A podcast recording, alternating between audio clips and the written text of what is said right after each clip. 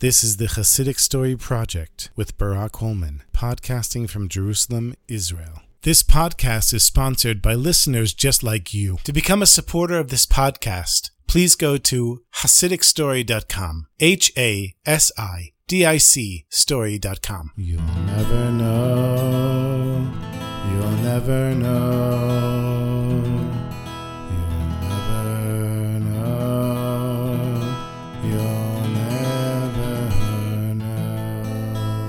This is a story that took place about 250 years ago in the town of Kosov, where there was a great Rebbe, Reb Baruch of Kosov. And in that town, there wasn't just a great Rebbe, there was also a very wealthy Jew whose name was Reb Moshe. And Moshe owned a huge textile factory where he made cloth and made blankets and sheets. And as a result, he became very wealthy. And because of his wealth, he was able to give a great deal of tzedakah and lived in a beautiful mansion on a huge estate with beautiful gardens, fruit trees, and everything a person could want. And Reb Moshe, he was pretty much a simple Jew. And even though he was so wealthy, it didn't go to his head. And every year he got wealthier and wealthier, but he remained the same Moshe as before. And Then one year he had this idea. He's been blessed with Torah, with health, with wealth, with a family, with being a leader in the community. But what he'd really like is to meet Eliyahu Navi, to meet Elijah the prophet. Now he knew this wasn't something that you could pay for. Meeting Eliyahu Navi had to be earned. So he decided, in order to be worthy to meet the prophet, he would begin fasting and deprive himself of all kinds of luxuries and afflict himself in order to purify his soul so that he would merit to meet Eliyahu Navi. And he did this for six months. And after six months, nothing had happened. It's true that he had suffered. And there were times when his davening and his learning was better, but no Eliyahu Navi. And he didn't know what to do. So he started hanging out with the Hasidim and some of the very religious people in the community and seeing what they did and practicing the same things they did hoping that if he behaved like them and continued fasting and continued afflicting himself, then somehow Hashem would send him Eliyahu Navi. But that didn't work either. And not knowing what else he could possibly do, he figured he would go to the tzaddik, the Baruch of Kosov, and ask him for his advice. And the Rebbe listened, and he said to Moshe, listen, why do you need to meet Eliyahu Navi? Look at what Hashem has blessed you with. Who has wealth like you? You're healthy. You learn Torah. You have a family. You get to give tzedakah, and you do it in a humble way. You do it as a true servant of Hashem. And that's exactly why Hashem brought you into this world to be a wealthy Jew that's humble and give tzedakah. So you just keep doing what you've been doing, Moshe, because you're doing the right thing. And get that Eliyahu Navi thing out of your head. It's not for you. But Moshe left the Rebbe's room and he said, I don't care what the Rebbe says. I have to meet Eliyahu Navi. It's not enough for me, everything that Hashem gave me. I need more. I need this. And from that point on, Moshe became kind of depressed and obsessed. All he cared about was seeing Eliyahu Navi. He stopped going to work for hours at a time in order to sit in the Beit Midrash and learn Torah. He didn't pay attention to how he looked. He didn't care what happened to his estate, whether the gardens were kept, whether the dishes were washed. He didn't care about anything except for meeting Eliyahu Navi. And after a year of living like this and still not seeing Eliyahu Navi, he went back to the Rebbe and he said to him, Rebbe, listen, I know what you told me, but I have to see Eliyahu Navi, and you don't know the work I've been doing on myself. I've really worked on myself. I fast. I ignore my work and learn Torah. I don't know what to do, Rebbe. I can't figure it out. And then he gave a big sigh. Ah, Rebbe, please, you have to help me. The Rebbe said, listen, Moshe, Hashem's been very kind to you. Hashem gave you wealth and health and Torah and a family and everything you could want. Still is not enough for you? And Moshe just stared at the Rebbe like, You don't get it, Rebbe? No, it's not enough for me. So the Rebbe said to him, Okay, listen carefully, Moshe. If a poor person comes to you and asks you even for a thousand gold pieces, make sure you give him the money. And now Moshe was really upset at the Rebbe because what's the Rebbe telling him? Give tzedakah. You're a wealthy Jew, you have a lot of money, so give tzedakah. And Moshe's thinking, yeah, I know. I give tzedakah all the time. That's not what I want from life. I want to meet Eliyahu Navi. And so he leaves the Rebbe and he makes sure that anyone who asks him for money, he gives him even more than the person asks for. He doesn't even find out what the person needs it for. Someone comes and says they need a ruble, Moshe gives him 20. They ask for 100 rubles, Moshe gives him 200. And so he's been doing this for a long time and still no Eliyahu Navi. And he was losing sleep. He was obsessed with this, fully obsessed with it. And one day he's at work, busy with the customers, and a messenger comes from his house, sent by his wife. The messenger says that this poor Jew came into their house asking for help, and the servant offered him food and he refused the food unless he was served in the banquet hall in Moshe's house at the grand table. And Reb Moshe's wife didn't know what to do. So she told the poor Jew to sit down in the house. And she'd ask her husband and get back to him. The messenger wants to know what to do. So Moshe was very busy at work. He tells the messenger, Go back and tell my wife I'll be home as soon as I can. And in the meantime, feed the poor Jew whatever he wants. And when he arrived around an hour later, he saw his wife pacing outside the front door of the house. She said, Moshe, you won't believe the chutzpah of this guy. He comes in, he sits in your chair, at our table, and he demands everything that we have in the house. And then after he eats this gigantic meal, he insists that he sleeps in our bedroom, on our bed. Moshe says to his wife, and where's he now? She said, where do you think? He's sleeping on our bed. Moshe couldn't believe it. Okay, it's a bit of chutzpah to come and eat half the food in the house, and eat it in the banquet hall, and eat it in Moshe's chair. But then to go upstairs and to sleep in his bed? That's really chutzpah. And so he runs upstairs to the master bedroom. What does he see? This dirty Jew with torn clothes, laying on his bed, still stains from the food all over him, and even mud from his boots from outside. Right there on his beautiful plush bed, he sees the guy snoring.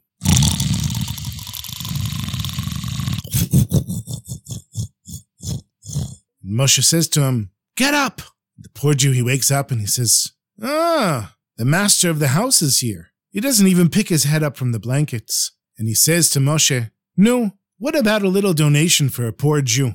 Moshe says, A little donation? Look at the chutzpah you have.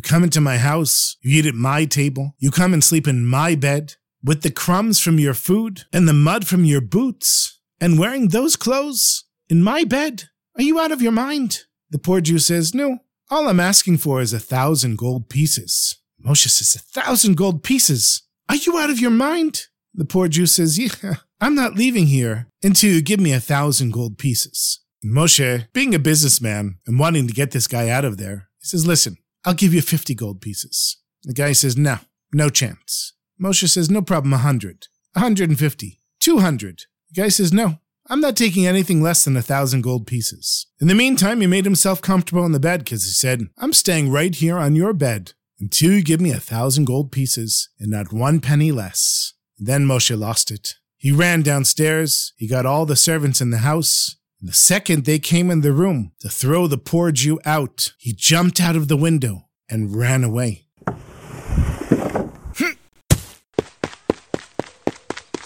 And all of this happened just a few hours before Lag BaOmer. And that night, all of the Hasidim gathered at the table of Reb Baruch, the Tzaddik. And of course, Moshe was one of the guests of honor. And Reb Baruch spoke about the special revelations that come down on this special day. Even though there's a special energy coming down on Lag BaOmer, not everybody merits to see it. And so Moshe said, well, since there's a special energy coming down on Lag BaOmer, I'll ask the Rebbe again for a blessing to see Eliyahu Navi. And when it was Moshe's turn to speak with the Rebbe, the Rebbe says to him, Moshe, I don't understand. I sent you Eliyahu Navi to your house. And Moshe says, when? He said, just today. How did you not see him? And Moshe said, wait a minute. That was the poor Jew that was sleeping on my bed? And the Rebbe said, didn't I tell you? If somebody asked you for a thousand gold coins to make sure to give it to him? I mean, how much more of a hint could I give you? Yes, that was Eliyahu Navi. Oh, Moshe was devastated.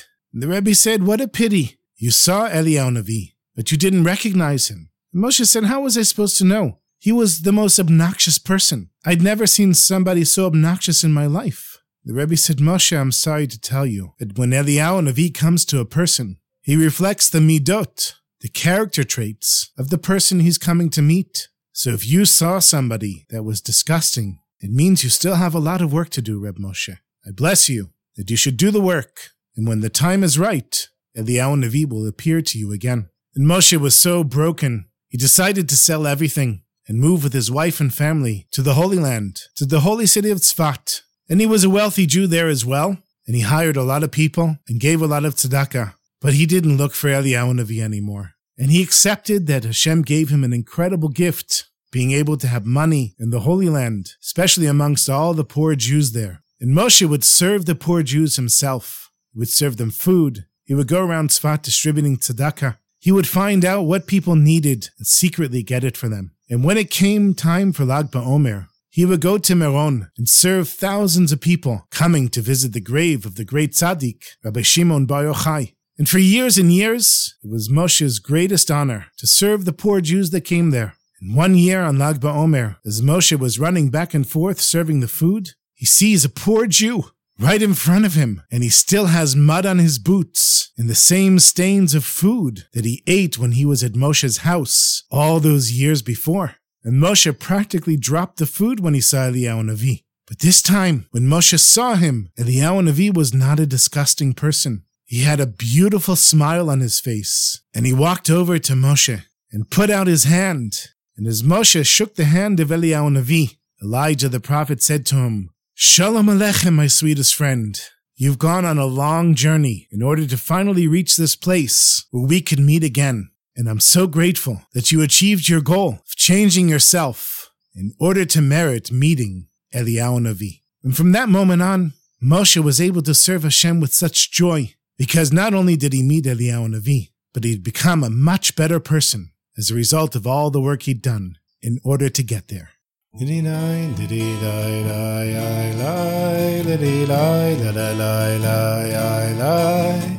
Lie, la la. Hi, la la hi, lie, lie, lie, lie, lie. Since tonight is Lag BaOmer, and I just shared a story about Lag BaOmer and Eliyahu Navi, I want to tell you about the last moments of the great Rebbe, Rabbi Shimon Bar Yochai. He knew that he was leaving this world, and he told his son, Rebbe Lazar, and all of his closest students to gather around his bed. He said this is a Zman Misugal, an auspicious time. And since I'm leaving this world, I'm going to reveal all the holy secrets that I possibly can, so that when I arrive in the world to come, I will have no reason to be embarrassed. I can already see in Shemayim in heaven that Hashem and all the tzaddikim are rejoicing and waiting for me to come. And he told his closest student, Rabbi Abba, to write down everything he was about to say, and his son, Rebbe Lazar, to repeat it. And all the other Talmidim, all the other students were to listen carefully. And he revealed to them the section of the Zohar known as Idra Zuta.